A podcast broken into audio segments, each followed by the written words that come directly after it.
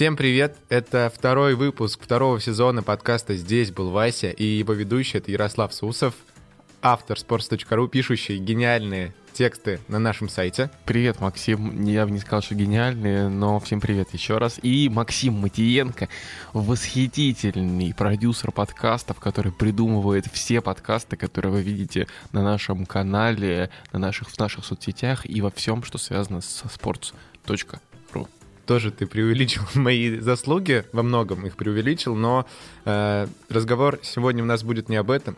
А сегодня мы продолжаем говорить о городах, клубы из которых выступают в Лиге Чемпионов, и сегодня мы думали о том, что, наверное, отправляться во второй город подряд из СНГ не очень правильно, но пройти мимо такого города в начале группового этапа мы не могли, и сегодня мы улетаем в Тирасполь. Тирасполь.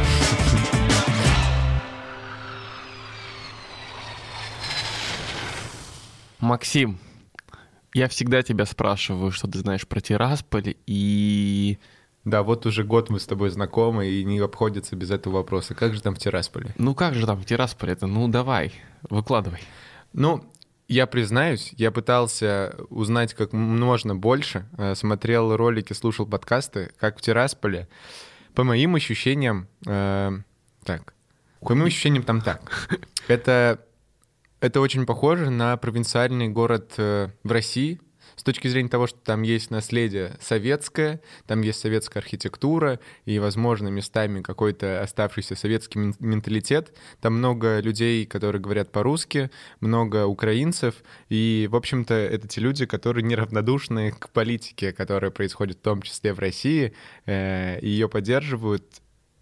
Этот город обновляется, он обновляется в том числе так же, как обновляются города в России. Э, провинциальные, там появляются новые застройки, которые, возможно, не всегда уместно смотрятся с застройками старыми, но это такой душевный город, наверняка близкий по по ритму жизни, по темпу жизни, по вообще отношению к жизни, к тому, что мы привыкли видеть где-то у нас в России. В общем, такой город Тирасполь, который находится в стране в квадрате. Э, ну, в общем-то, Давай, я думаю, что мы можем здесь затронуть вот эту тему быстро, на самом начале, про Приднестровье. Вообще Приднестровье признано только тремя странами. Это Абхазия, Южная Осетия и Нагорно-Карабахская республика. Они, мягко говоря, признаны тоже не всеми странами в мире, поэтому у Приднестровья получается очень непростой политический статус. С одной стороны, а, официально это а, территория, которая входит в состав Молдовы. Но при этом и в самой Молдове говорят, и э, в, самой, и в Приднестровье подчеркивают независимость региона.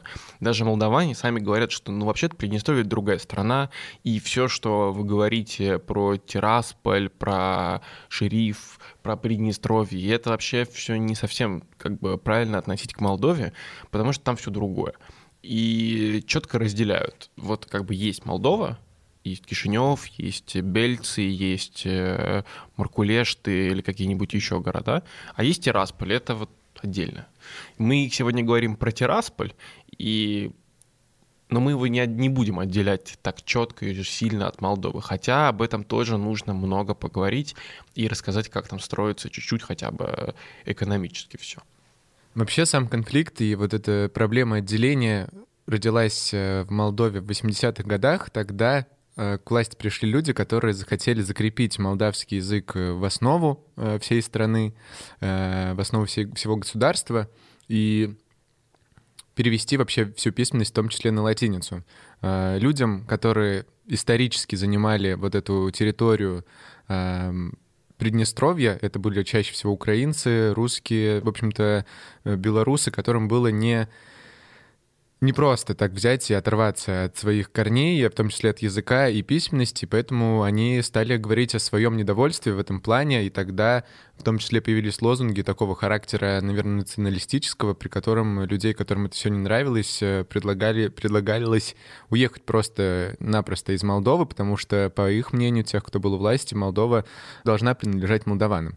Тем более того, в том числе и тут совершались такие агрессорские движения против евреев, которых предлагали предлагали, например, утопить в Днестре э, в тех же лозунгах националистического характера. Вот это недовольство, оно копилось, и оно вот выражалось в том числе вот в такое обособление этой территории в нечто отдельное, в какое-то другое государство. Но э, несмотря на то, что многие в Приднестровье поддерживали как бы позицию России и Украины, Никто из этих двух стран их э, поддерживать в качестве отдельного государства не стал. Россия официально до сих пор не считает Приднестровье э, отдельным легитимным государством, не признает его, но при этом все равно здесь осуществляется какая-то гуманитарная помощь в виде начислений, например, э, пенсий людям, которые их получают, вот. И в том числе можно, например, если у тебя есть российский паспорт, а у жителей Приднестровья часто есть как минимум один паспорт э, страны, государства, которые признаны. Это либо Россия, либо Молдова, либо Украина. Либо всех трех.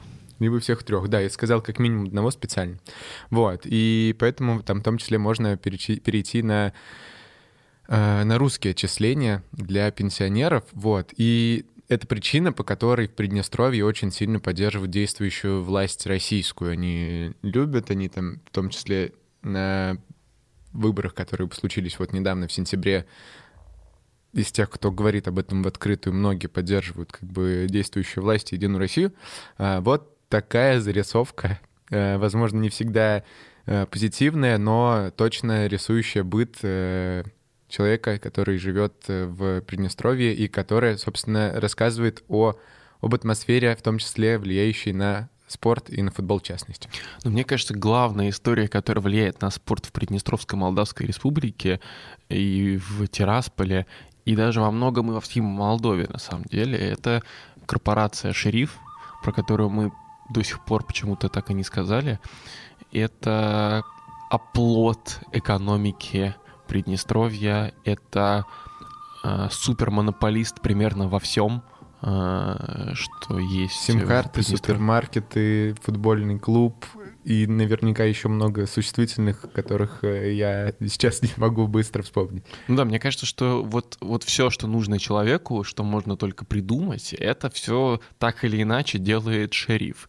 По сути, шериф платит примерно 50% налогов, которые поступают в бюджет э, Приднестровья. Как тебе такое?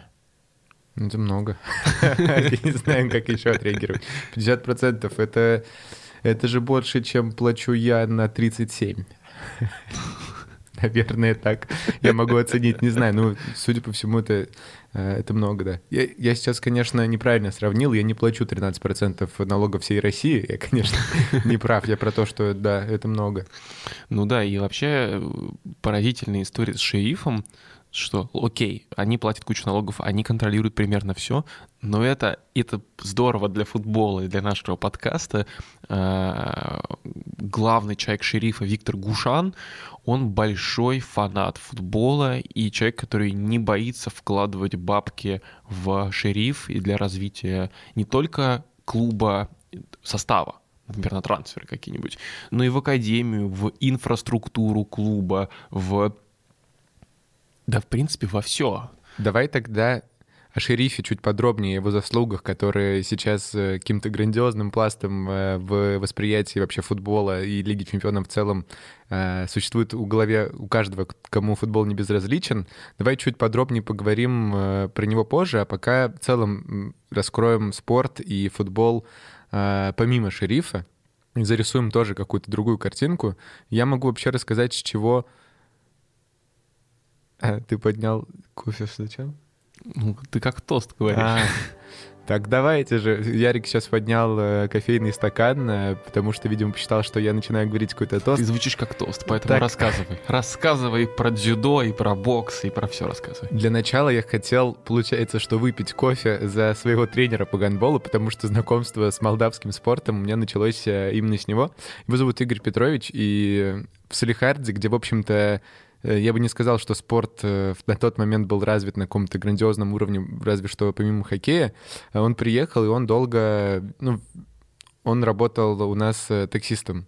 И в том числе он подвозил маму моих друзей, она работала в университете, и говорил ей всегда, что хочет открыть школу по гандболу. Uh-huh. И, в общем-то, он это сделал, я туда ходил, и это интересный период в моей жизни, потому что я по-разному относился к гандболу, э, начиная от хихикания по названию этого вида спорта, потому что мне было лет 12 как раз, до, до того вообще, как мне нравилось или не очень в него играть. Единственное, вот точно, мне кажется, манера, передающая отношение Игоря Федоровича к спорту, когда мы приехали в, на сборы в Ильичевск, это под Одессой, а он, ну, учитывая, что он молдаванин, он смуглый мужчина был. И он нас критиковал даже не за спорт, не за то, как мы играем, а потому что мы не загораем. Он говорит, ваша кожа не загорает, вы должны оздоравливаться здесь. Вот, и Такое знакомство э, с человеком, представителем молдавского спорта, случилось в моей жизни. И мне кажется, что в Молдове очень любят спорт, и в том числе в Тирасполе и в Приднестровье э, многое делают по его развитию. И каких-то грандиозных э, успехов, за исключением, пожалуй, этой Лиги Чемпионов, э, не случалось, но есть виды спорта, в которых точно стремятся это делать красиво и развивать э, какими-то шагами. Ну, вообще, на самом деле, это спорный тезис, как мне кажется, потому что я слышал несколько историй э, про то, что вообще-то в Молдове даже нету спортивного телеканала. В принципе, нет.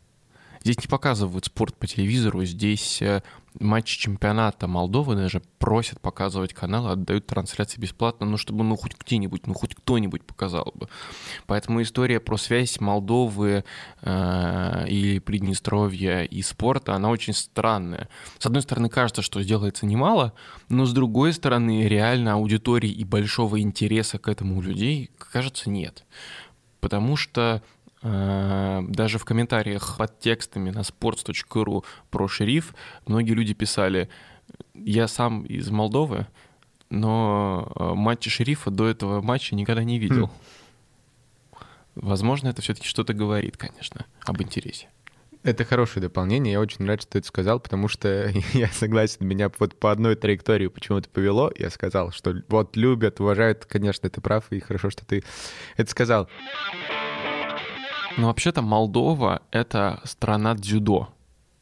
Ну, мы помним, что люди э, в Приднестровье хорошо относятся к действующей власти, видимо, поэтому в том числе дзюдо среди э, них популярен. Очень смешно, Максим. Ну, вообще-то борцы из э, Молдовы брали медали Олимпийских игр. В частности, в 2016 году молдаванин Серджу Тома Правда, Серджио в 2016 году сменил гражданство на он э, выступал за Объединенные Арабские Эмираты и взял э, бронзу игр в Рио. Но этнически-то он молдаванин и родился в Молдавии, в Кишиневе, и гражданство в него молдавское сохраняется. Поэтому это успех э, молдавских борцов. Как говорят Но... эксперты в области запоминания своих корней группы Каста, не забывай свои корни, помни. Я думаю, что этот человек обязательно Вернее, этого человека ты обязательно думаешь, вспомнили. Ты думаешь, он слушает, ты думаешь, он помнит о корнях благодаря Касте или исключительно? Мне кажется, многие в России помнят о корнях благодаря Касте. Ну, вообще, в Молдавии есть серьезные успехи, были серьезные успехи и в боксе, и в борьбе, и в гребле. Конечно, нельзя сказать, что Молдавия суперолимпийская держава, или много медалей когда-либо выигрывала, и больших титулов, и успехов добивалась в футболе, но все-таки здесь развит не только футбол, и даже, я бы сказал, не столько футбол, потому что сейчас Молдавия, конечно, очень далеко примерно во всех международных рейтингах, связанных с футболом. Молдова на 180 месте mm. из 210. Э, ну, если что, Молдова чуть ниже, чем Монсеррат, Сан-Люсия, Камбоджа и э, Пуэрто-Рико. Э, из европейских стран лучше как раз Мальта, но причем достаточно сильно. Мальта уже аж 171. А чуть ниже Молдовы Чад, Макао, Монголия и Джибути. Я рад, что мы упомянули Монголию. Не так часто это случается в любых эпизодах любых подкастов.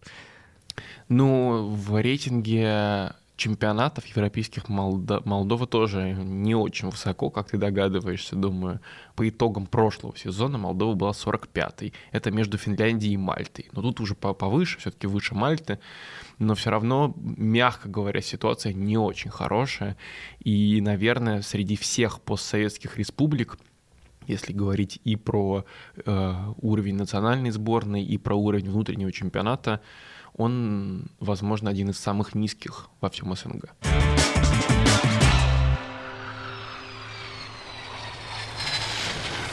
Сейчас у футболе в Молдове ситуация, мягко говоря, так себе. Мне повезло пообщаться с э, президентом футбольной федерации Молдовы. И у меня очень остались сильно двоякие впечатления, потому что, с одной стороны, в Молдове очень много всего делается, есть мысли, есть понимание, как из этого дна выбираться и как чего нужно делать. Просто потому, что здесь отменили лимит на легионеров, но при этом выставили такие ограничения, которые позволяют молодым игрокам играть чаще. Здесь стимулируют клубы выпускать молодых молдаван до 21 года.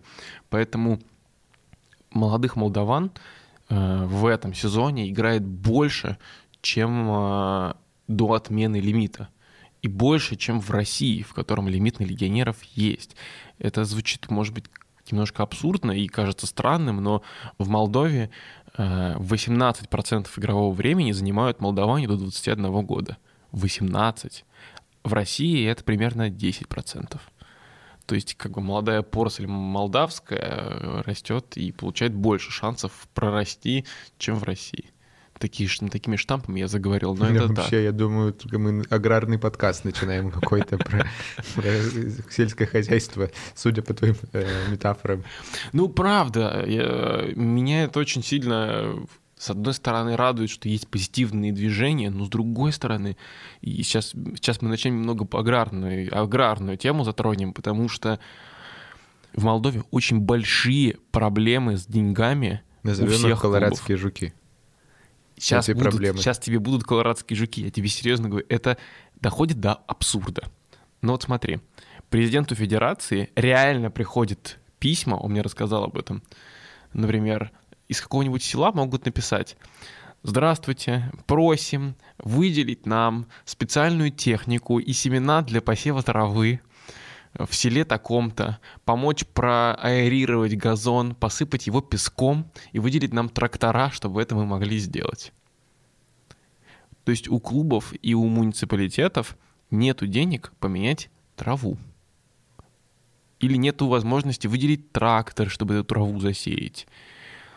Или Например, в подарок от государственной власти э, клубы, которые здесь, кстати, все частные, о чем часто мечтают э, российские фанаты футбола, клубы просят помогите нам с табло или, допустим, с э, креслами на трибунах.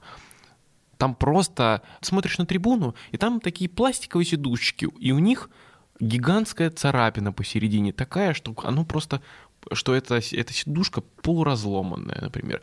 И эти клубы играют часто в высшей лиге чемпионата Молдовы. В этом году футбольному клубу «Бельцы», это в Молдове, это не в Приднестровье, но все равно чемпионат-то один, поставили табло, его привезли из Кишинева, а, его сняли со стадиона команды, которая вылетела, и поставили новой команде, которая поднялась.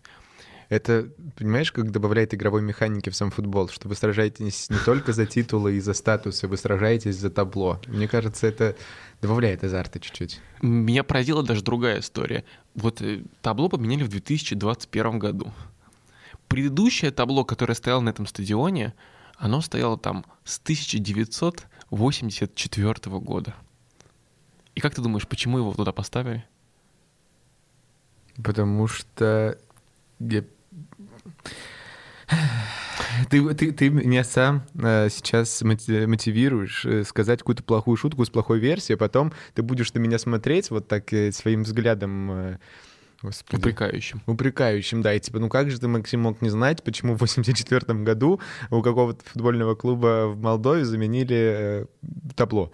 Ну, по ощущениям, наверное, это должно, должно случиться какой-то исторический рефрен, и они выиграли это табло у какого-то другого клуба. Ну, почти, кстати. Ну, они поднялись во вторую лигу чемпионата СССР, и в честь этого партия подарила им табло. Хм. А в этот раз команда поднялась в первую лигу, ну, в чемпионат чемпионат Молдовы, Молдовы, и федерация сняла с другого стадиона табло и подарила им. Ну, Прекрасная преемственность. Но это на самом деле это так странно. Даже, ну почему даже, неужели даже табло нельзя поставить? И в итоге на том же стадионе до сих пор уже стоит новое табло, новый газон, он посыпан песком. Но сидушки отвратительные, их до сих пор не могут починить. Как будто бы это проблема не только менеджмента спортивных э, клубов, не только тех, кто у власти находится и занимается вопросами спорта, это вообще вопрос, наверное, э, в целом страны и экономики там. Понятно, что она развита не настолько, чтобы каждому клубу, которому это интересно, ставить и делать газон. И тут скорее ситуация, обстановка, в которой они находятся, это вынужденные меры. Вот, понятно, что все это можно увеличивать и развивать, и, наверное, хорошо, что, несмотря на все такие ограничения, есть э, какое-то понимание и позитивные моменты, которые ты писал чуть раньше. Я имею в виду вот э, те же заслуги про игру э, молодых футболистов. Да. Молодых футболистов в Молдове, конечно, становится больше, но все равно это, конечно, выглядит даже сейчас таким отголоском того, что было в советское время, хотя и в советское время, ну, если честно, больших успехов у молдавского футбола не было. И если даже вспоминать всех самых великих, э, прекрасных молдавских игроков, ну, вы вряд ли вспомните 10-15 сильных игроков. Ну, тем, кто хорошо следил за чемпионатом России по футболу в нулевых, конечно, вспомнится и Александр Гацкан, и Сергей Даду, и другие э, молдаване. Сергей Ковальчук, игравший в «Спартаке», например. Но все равно это не звезды даже уровня Генриха Мхитаряна из Армении или, например, э, Кахи Каладзе из Грузии. И сейчас лучше не становится потому что раньше молдавского чемпионата и у шерифа, в частности, была такая неплохая миссия. Часто российские клубы ну, можно сказать, закупались у шерифа легионерами, либо молдаванами, либо румынами, либо людьми, которые там себя проявили – очень много можно вспомнить людей. Сергей Перхун приходил в ЦСКА из Шерифа, молдаванин Сергей Даду, румын Кристиан Тудор, Александр Япуряну, э, звезда и, наверное, один главный современный игрок молдавского футбола, Резван Котиша, Александр Ерохин, российский футболист, который поиграл там несколько лет и сейчас разрывает. Короче, реально очень, очень многие проходили через чемпионат Молдовы и таким образом готовились так или иначе к РП РПЛ к попаданию к ней. Сейчас такого лифта нет.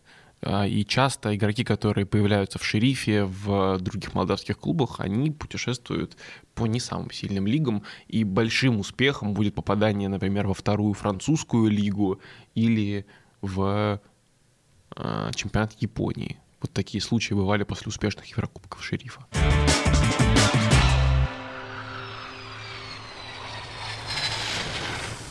Вообще хочется сейчас э, чуть плавнее уже сместиться к, наверное, главному фокусу этого выпуска, к шерифу, и рассказать про этот клуб. Эм, вообще удивительно, что этой команде всего 24 года. Она буквально наш с Яриком ровесник, но э, интересно, каким образом э, она дошла до того какой она является сейчас. Вообще, э, я смотрел интервью и слушал подкасты, в том числе про сам клуб с исторической точки зрения. Э, многие, кто играл в команде, был ее руководство, отмечают тот факт, что можно было бы купить команду, которая уже, например, играет э, в главных лигах, в дивизионах и чуть повыше к национальной, э, главной национальной лиге, но команда образовалась в 97 году, и они начали буквально вот э, с самого дна добиваться успехов, э, с самого низу идти до вершины. И, наверное, это в том числе э, заложило такое ценностное ядро, скажем так, клуба, что добиваться идти к результату, несмотря на то, что ты находишься где-то внизу. И мне кажется, вот в том числе это возможно одна из таких веских э, либо косвенных причин, по которой э, шериф сейчас э, в том числе так сильно и ярко борется в Лиге Чемпионов, потому что они привыкли, несмотря на то, что они находятся где-то внизу, идти и добиваться результатов где-то сверху и удивлять всем, всех таким образом. Слушай, ну я бы не романтизировал так сильно шериф и его успехи и желание побеждать. Мне кажется, что очень большую роль в успехах шерифа сыграли не помощь э, и духа. Сам Никак... холдинг шериф, ты хочешь сказать? Да, тоже, но я хотел сказать про другое. Я бы больше сказал про Юрия Вернидуба, про тренера и про тех людей, которые работают именно с командой, потому что да, у шерифа классная академия, да, у шерифа есть возможности, да, у шерифа серьезная финансовая поддержка от холдинга «Шериф», который мы уже затронули, и который обеспечивает стабильное финансирование, что мягко говоря, не самая частая история для чемпионата Молдовы, но если бы не работа главного тренера Юрия Вернедуба сейчас и вообще тех людей, которые работают с командой, ничего бы такого не случилось. Давай просто на цифрах сравним шериф с другими европейскими ну, командами. Ну, понятно, что, например, взять матч с Реалом, и сложить двух да. игроков основы и сравнить э, с, со стоимостью не только, например, игроков основного состава шерифа, но и со стоимостью спортбазы, на которой они занимаются, и зарплатами, то там получится примерно одинаковая сумма. Это два игрока Реала и, в общем-то, весь клуб шериф. И понятно, что это совершенно разные величины. Да, ну бюджет шерифа примерно 5, может 8 миллионов евро, там какой-то такой диапазон. Это, думаю, что это примерно зарплата Луки Модрича и Тони Кросса, ну вот так вдвоем, наверное. Ну, которые не вышли, кстати, на матч против Шерифа. Кстати. Возможно, потому что они где-то тратили свою зарплату. Тратили на шериф, покупали себе какой-нибудь. Ну да, это даже по меркам российского футбола вот эти 5-8 миллионов а, а, бюджета шерифа, ну, это уровень лидера ФНЛ, может быть. Уровень корпоратива «Зенита». Может быть, даже так. Может быть, даже так. По этим меркам шериф должен быть кем-то из, из аутсайдеров РПЛ, ну или биться за выход в ФНЛ. Да, наверное, здесь помогли воля к победе, желание, дух и история. Сто процентов что-то в этом есть. Но мне кажется, что это такое удивительное чудо из течения обстоятельств, из того, что происходит, что это просто очень странный и интересный феномен. Я хотел, на самом деле, говорить, э, хотел э, прежде чем затронуть в том числе огромную роль и влияние тех людей, которые сейчас находятся в управлении клуба и которые сейчас там э, строят игру этого, строит игру команды настоящей, в том числе в документалках, в фильмах, посвященных там круглым датам шериф, это 20 лет, например, э, отмечает еще одну персону э, главного тренера. Это был Леонид Кучук, э, который, собственно, из Беларуси приехал и возглавил этот клуб. И он тоже сделал из, из людей, которые там были, из людей, где не было ярко выраженного лидера и человека, который бы мог там полностью игру за собой повести, он сделал как раз-таки из них команду. Нет, ну Леонид Кучук, правда, очень важный человек в истории шерифа, просто потому что он здесь, здесь отработал 6 лет. Это, наверное, больше всех э, тренеров, э, которые работали с шерифом, но мне даже нравится больше другая история. Если просто посмотреть на список людей, которые возглавляли шериф, то почти все, э, кто там работал, э, из стран э, бывшего СНГ. Белорусы, украинцы, ну, в общем-то, ну, кстати, в основном, правда, только белорусы и украинцы. Русских тренеров там, русских главных тренеров там не было. Ну и сейчас Юрий Вернедуб, который возглавляет э, шериф украинец, который, кстати, говорил в каких-то интервью, правда, давно, что в России тренировать не собирается. Но приятно, что шериф э, развивает э, тренерские кадры разных тренеров, приглашает из соседних государств, а не каких-то иностранцев, я не знаю, из Англии, Японии или откуда-нибудь там из Африки, ну, что-нибудь такое. Потому что все-таки, если посмотреть на состав шерифа, ну там очень сильный разброс. Сейчас, вот прямо сейчас в шерифе играют люди из, загибай пальцы, Греция, Сербия, Молдавия, э, Россия тоже, ну, российский паспорт у тоже есть, э, Колумбия, Перу, Босния, э, Бразилия, Тринидад и Тобаго, Малави, Мали, Нигер, Северная Македония, Гана, Люксембург, Кот-д'Ивуар, Узбекистан, Гвинея, Словения. Ну, у меня получилось 19, но, возможно, я плохо считал. Прикинь, 19 стран. Охренеть, просто охренеть. Ну, и они реально прям народ просто собираются со всего мира. Чуваков часто бесплатных, которые Э, ничего не стоят, или где-то поиграли в своей маленькой стране, или где-нибудь засветились, их просто собирают, лепят из них э, суперкоманду и обыгрывают Реал. Назовем это футбольный РУДН. Да. Ну и какой-то футбольный менеджер, реально, как в игре, как в игрушке. Я его очень любил, кстати, в детстве. Мне кажется, мой футбол-менеджер в детстве это был примерно шериф э, прямо сейчас. Я тоже собирал пацанов из разных стран, там делал их. Короче, шериф — это большой феномен, который сложно осмыслить, потому что даже с учетом всех финансовых возможностей и того, что происходит, это выглядит супер странно и очень необычно, и, и просто какой-то вау, вау-эффект.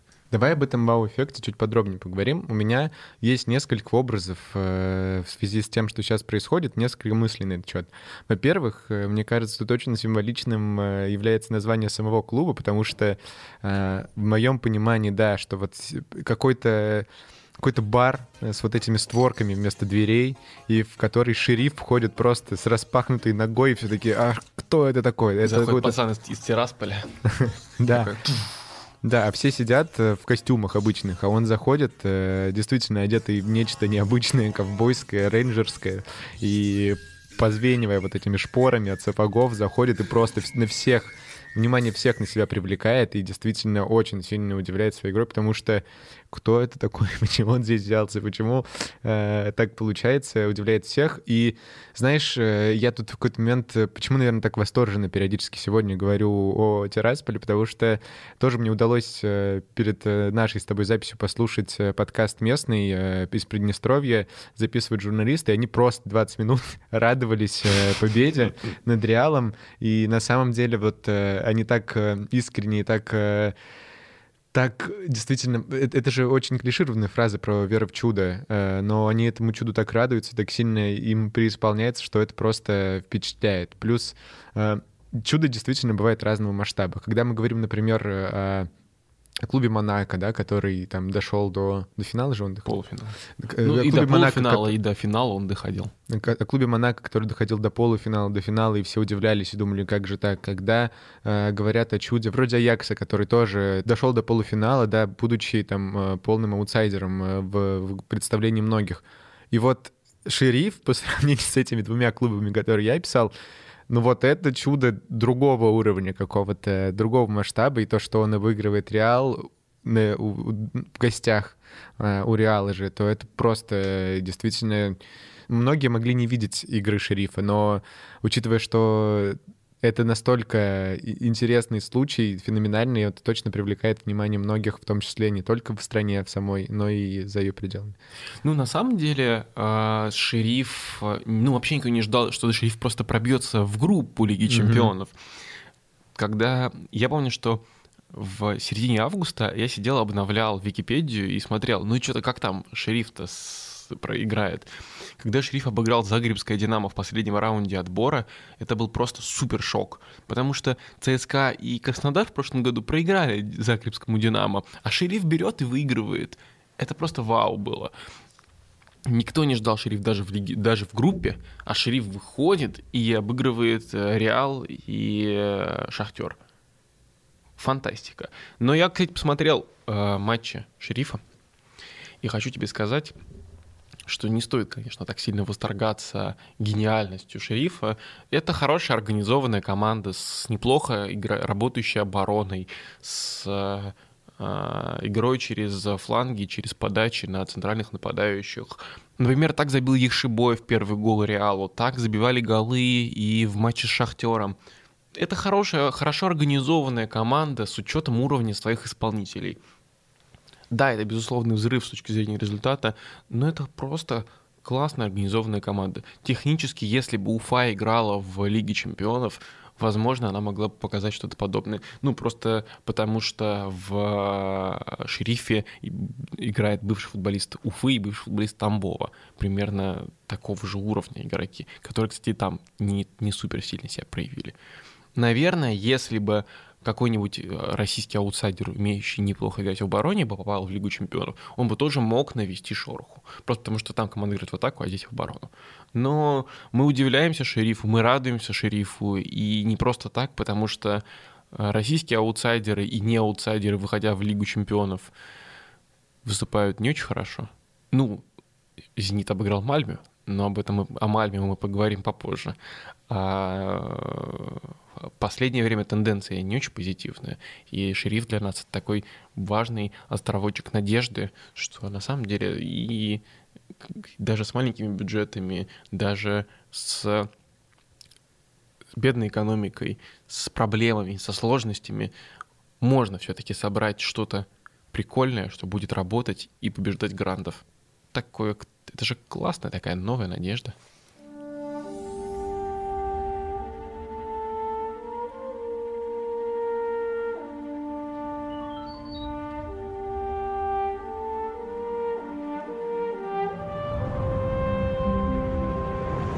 У меня э, по заключению этого спича есть э, небольшая комическая мысль. Я просто подумал, что фамилия главного тренера э, вообще, возможно, ассоциируется с волей к победе, которая есть у всего клуба вот в каком разрезе. Вообще Вернидуб звучит как... Юрий, дуб верните. Нет, это, это из твоих каламбуров прикол. А у меня э, чуть более сложный, но, возможно, такой же не смешной. Э, он заключается в том, что э, Вернидуб звучит как фамилия вот гнома из «Властелина колец», такого воина, отважного человека, который пах, пашет э, и выдумывает постоянно какие-то новые вещи и хочет э, действительно завоевать победу, потому что есть там э, Торин Дубощит, вот Юрий Вернидуб, они как будто двоюродные братья в этом плане, э, и это исключительно положительная ассоциация, если что, в моем понимании. Надеюсь, что э, она такой же будет у вас. В общем, э, прикольно, что есть какая-то стойкость, и несмотря на то, что дальше может э, идти не так все гладко и не так феерично, очень классно, что вообще это случилось, и это всегда добавляет какой-то пикантности главному турниру клубному, который мы так любим смотреть. Ну, дуб-то верните все-таки. Молодец. А мне кажется, что Вернидуб мог бы быть еще таким строгим смурфиком. Такой, значит, серьезный. Вернидуб. смурфик. Вернидуб.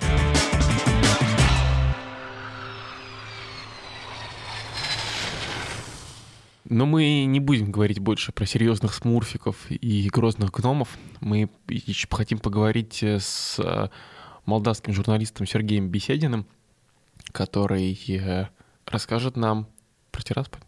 Или как? Про Тирасполь, про вообще футбольную культуру в этом городе и в этой э, стране.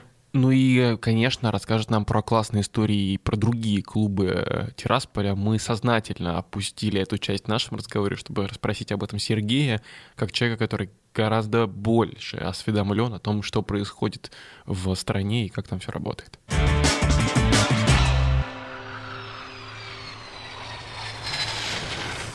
Сергей, добрый день. Здравствуйте. Добрый день. Здравствуйте, здравствуйте. Спасибо за приглашение. Приятно пообщаться про свою страну. Шериф благо дал повод для этого хороший.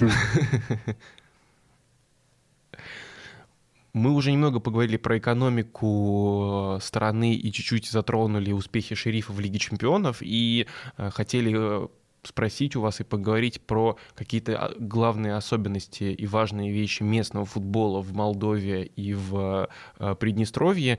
Для начала хотели бы спросить, э, как вообще, какое, есть ли кардинально большие отличия между футболом и восприятием футбола э, в Приднестровье, в Молдове, и как вообще относится в, к футболу в стране в целом? Ну, я думаю, что каких-то кардинальных отличий нет в принципе, если так взять, то вся культура молдавского футбола, она идет еще со времен СССР, когда вот эти вот рабочие заводов, вот пролетарии, весь день, всю неделю с утра до вечера они работают на заводе, и полтора часа вот эти вот как отдушины, они идут на футбол и болеют за команду своего города. В принципе, так было во времена, когда Молдова и Приднестровье были едины, когда была республика МССР. Э, только тогда была в городе одна команда, она называлась Тирас. Она тоже, в принципе, была довольно-таки по меркам Союза, ну, по меркам низших эшелонов, такой боевой командой. Играли там во второй лиге, в первой лиге союзной.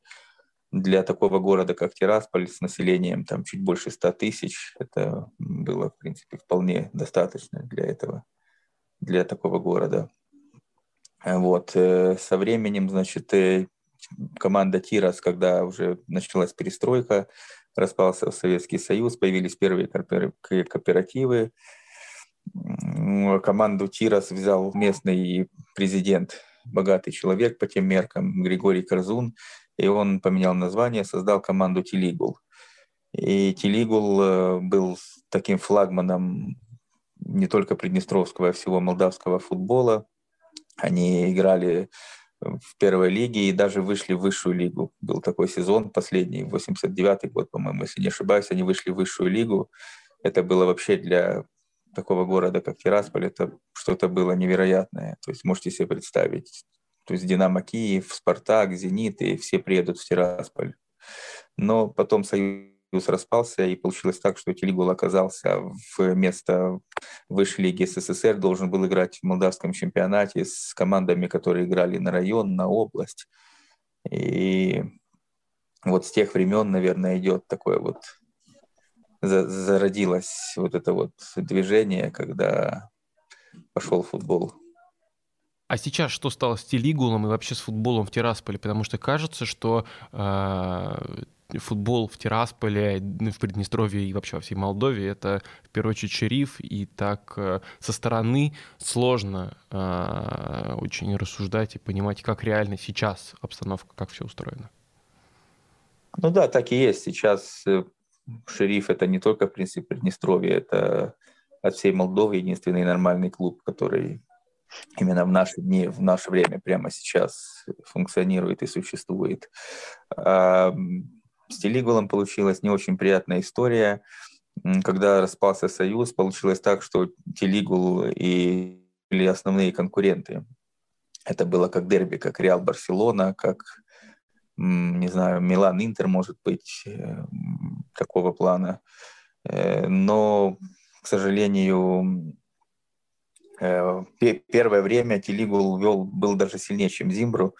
И сами понимаете, то есть Зимбру это был молодой клуб, собранный из молодых молдавских футболистов преимущественно.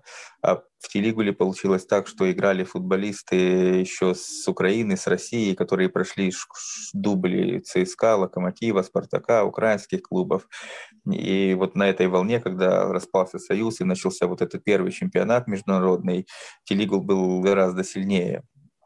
Э, но получилось так, что вмешалась политика, и клуб из Приднестровья не мог выиграть чемпионат и играть в Лиге чемпионов. И самый первый чемпионат, я помню, мне было где-то лет 7 тогда, э, получилась не очень приятная ситуация. Телигул шел с отрывом в 6 очков за, буквально за пару туров до конца чемпионата и должен был забирать первое место, то есть спокойно. Но тогдашний президент Молдовы, который вел войска в Молдову, в Приднестровье, который развязал войну, он сказал, что ну, ни, ни в коем случае команда из Приднестровья не должна выигрывать чемпионат. И получилось так, что просто на последние туры Телигул, Тираспольский их не пускали на, на, не пускали на матчи. Вот у них игра в Молдове, они доезжают до границы, а им говорят, ну нет, война, военное положение, без Приднестровья мы не можем вас пустить. Вот. И получилось так, что им записывали технические поражения за неявки. Даже не технические, нет. А, не знаю, это только в Молдове такое возможно. Вот за те матчи, которые они не явились, э, писали просто счет 0-0. И давали не техническое даже поражение, а по одному очку давали той команде, с которой они должны были играть, и Телигулу. И, соответственно, получилось так, что э, последние три матча Телигул вместо, если бы они выиграли, они получили бы 9 очков, а так получилось, что они получили только 3 очка. Но все равно вышло так, что по турнирной ситуации они сравнялись с Зимбру, и должен был быть золотой матч. И золотой матч должен был быть на нейтральной территории в городе Бельцы, и Телигу просто не пустили туда на золотой матч и записали как неявка, техническое поражение 5-0. И вот так Зимбру взял свое первое чемпионство, и первая Лига чемпионов пришла в Кишинев. С ума сойти просто. Просто с ума сойти. Получалось так, что потом они просто договаривались. То есть Телигул брал кубок, а Зимбр брал чемпионат. И при, при, том, при всем при том, что Телигул был сильнее, ну, им просто не давали Лигу чемпионов, им не давали. И в какой-то момент президент Телигула, он вынужден был, он Телигул, начнем с того, что это спортивные костюмы были. То есть он, у него был цех крупный по пошиву костюмов. Он шил костюмы, и они котировались примерно на уровне как Adidas. И ему достаточно тех денег, которых он зарабатывал на костюмах, ему хватало содержать команду, и он довольно-таки неплохо на этом зарабатывал. Но, само собой, экономика меняется, не стоит на месте, и уже в нулевые годы ему было проблематично, потому что на них костюмах уже сложно было зарабатывать. И плюс ко всему появился шериф, и я помню те моменты, когда вот это первое тираспольское дерби, Телигул, Шериф, тогда за Телигул еще больше людей болело, а Шериф только-только начинал. Но со временем, конечно, Шериф уже начал перетягивать, потому что у них понятно, что было больше денег, соответственно, лучшие результаты стали, лучшие легионеры стали приезжать. И Телигул постепенно уже в городе отошел на второй план. Но и если шериф сделал ставку изначально, уже делал ставку на легионеров из Африки, из Бразилии, то Лигул больше работал своей школой, у них больше было своих воспитанников. И вот один из них, Сергей Ковальчук, известный в России, который за «Спартак» поиграл, это воспитанник Телигула был. Вот. Но в какой-то момент президент Телигула, он уже постепенно начал понимать, что тяжело конкурировать с шерифом, потому что город маленький, и для 100 тысяч несколько команд с одного города это слишком тяжело, потому что шериф еще создал отдельную команду ФК Тирасполь, где обкатывал уже своих как бы воспитанников с молодых. И получилось так как-то, что в один год в городе сразу было четыре команды. Шериф, Телигул, Тирасполь, который, ну, по сути, был дублем фан-клубом шерифа, и еще была четвертая команда. И четыре команды для одного города 100-тысячного, это уже было слишком много. И в один момент президент Телигула получилось так, что он построил базу, построил стадион, тоже была своя школа, но он очень любил играть в карты. И он сыграл в карты с бизнесменом одним по-крупному и проиграл все. Проиграл и базу, и стадион, и команду. И получилось так, что то, что он выстраивал всю жизнь, вот буквально в момент за одну партию в секу все ушло. И новый президент, он попробовал, ну, он был не футбольный, ему это как, как легко пришло, легко ушло. Но он попробовал, тоже какие-то деньги вкладывал вначале, они вышли, там заняли третье место, вышли в Кубок Интертото, но потом ему это все надоело, и он просто-напросто отдельно продал базу, отдельно продал стадион, продал уже другим людям, и те другие люди, которые пришли, они уже там свои команды базировали, и просто-напросто вот такая команда с более чем 50-летней историей исчезла. И остался один шериф только. А как вообще в Молдове воспринимают шериф? Потому что все-таки, я, насколько понимаю, Приднестровье, Молдова из-за того, что отношения э, непростые, напряженные, есть ли какое-то единение сейчас в стране вокруг э, клуба, или все-таки есть какое-то такое немножко предвзятость, потому что это Приднестровский, потому что это Тирасполь, Тираспольский клуб? Ну, конечно, да, единение есть. Вначале, честно сказать, был один очень неприятный нюанс, потому что шериф, когда играл первые матчи, вот с Тиута Албанска и Салашкер, там получилось так, что они показывали свои матчи только на территории Приднестровья, а в Молдове не показывали. Вот. И, конечно же, любители футбола в Молдове не начали возмущаться, что как так играет наш чемпион местный, наш молдавский представляет Молдову, и мы не можем смотреть их матчи. Вот. Почему шериф так поступил, они объяснили это тем, что ни один молдавский канал не вышел с предложением ну, с покупкой прав, потому что на, групп, на начальных вот отборочных стадиях УЕФА не вмешивается. Они говорят, сами клубы продают, сами клубы решают, как кому показывать свои домашние матчи. И получилось так, что шериф передал местному каналу своему ТСВ. А этот канал ТСВ, по сути, это то же самое, это принадлежит тому же президенту шерифа. И получается, что они, они ну, из одного кармана, грубо говоря, в другой переложили эти права, а ТСВ на территории Молдовы не транслируется, оно блокируется. Точно так же, как и молдавские каналы блокируются в Приднестровье. И шериф обвинили в том, что они могли хотя бы сделать трансляцию в интернете для молдавских болельщиков. Но как-то так они ну, решили, что, ну, можно сказать, забили на это все. И в какой-то момент даже пошли такие разговоры, что пускай они играют отдельно в чемпионате Приднестровья, если мы, жители Молдовы, не можем смотреть вот Кишинев и все то, что по другую сторону Днестра, то тогда зачем нам такой чемпион нужен, если они не показывают свои матчи? И в какой-то момент были вот такие вот разговоры не очень приятные.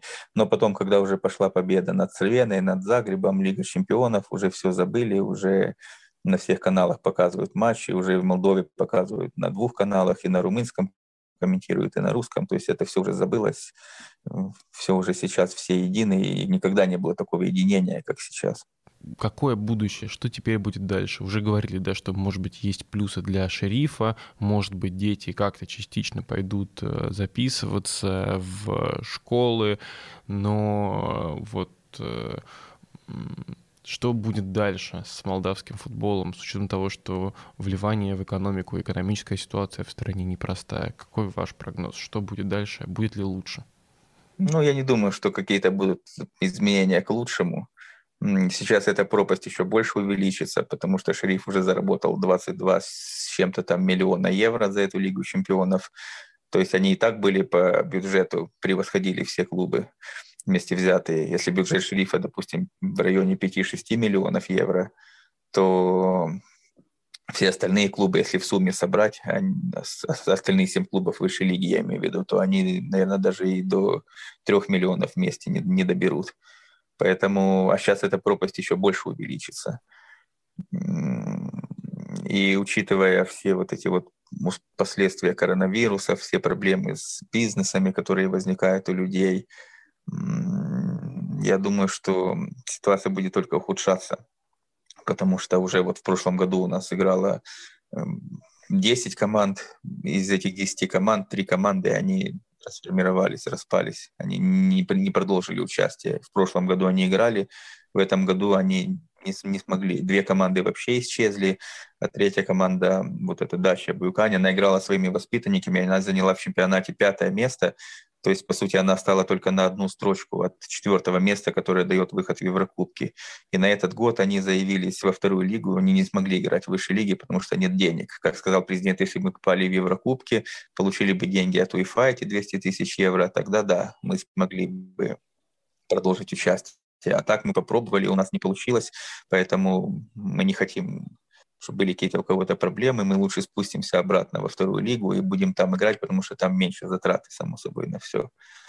И уже если команда, которая занимает пятое место, не может продолжить участие, то я не думаю, что будут какие-то какие-то шаги к улучшению. Даже взять сейчас вторую лигу, там ни одна команда, по сути, не претендует на выход в вышку потому что нет условий, нет полей, нет инфраструктуры. То есть так они просто собрались, поиграли. Есть одна команда там в Кишиневе, Виктория Бардер, она три раза занимала право, могла выходить в вышку, занимала ли первое или второе место, но они отказывались, потому что у них не было возможности играть в высшей лиге. И поэтому не исключено, что даже на следующий год будет уже не 8, а 6 команд. И в первой лиге, и во второй лиге команд становится меньше, потому что не у всех есть столько денег, сколько у президента шерифа, поэтому очень сложно. Хочется все-таки о чем-то позитивном, в том числе поговорить. Э, может быть, расскажете нам про атмосферу э, Приднестровья, городов вообще э, Молдовы в день, когда получилось обыграть Реал? Э, что чувствовали люди, выражали ли они как-то публично это все, и была ли какая-то атмосфера праздника вот в тот день, когда случилось вот это чудо? Ну, знаете, как Тирасполь такой город, э, он маленький, он уютный, но особых мест там для развлечений особо нет. Там есть в центре два таких кафе, два ресторана, несколько маленьких кафешек, можно сказать, полтора ночных клуба, и в принципе и все и один спортбар чемпионом называется, где показывают матч. Еще одно заведение Крафт, там тоже показываются и футбол, и концерты, и такое вот более такое топовое место, популярное. Ну, конечно, в этих местах люди собираются, там все забито, столики забронированы, то есть вот эти вот четыре заведения, они они на, на матчах Лиги Чемпионов Шерифа, они всегда забиты, там столик нужно бронировать заранее, за неделю. А так, э, конечно, была какая-то атмосфера праздника. Я в этот момент не был в городе, когда именно это все случилось. Но даже в Кишиневе многие радовались. В Кишиневе даже гораздо больше, наверное, потому что Кишинев, само собой, в 7 раз больше, чем Тирасполь и по населению, и по своей экономической составляющей жизнь в Кишиневе лучше. Поэтому в Кишиневе тоже все места, все заведения, все бары, все были забиты. И в Кишиневе люди радовались, я думаю, даже не меньше, а может быть даже больше, чем в Тирасполе. Ну, все-таки нашли мы позитивный повод, которым можем закончить и о чем поговорить. Поэтому хотим пожелать, чтобы у шерифа, а, у Тирасполя и у всего Молд... у Кишинева и у всего молдавского футбола было как можно больше поводов для такой радости и для такого праздника. Вот. Э, и хотим поблагодарить за классный разговор. Спасибо, Сергей. Спасибо.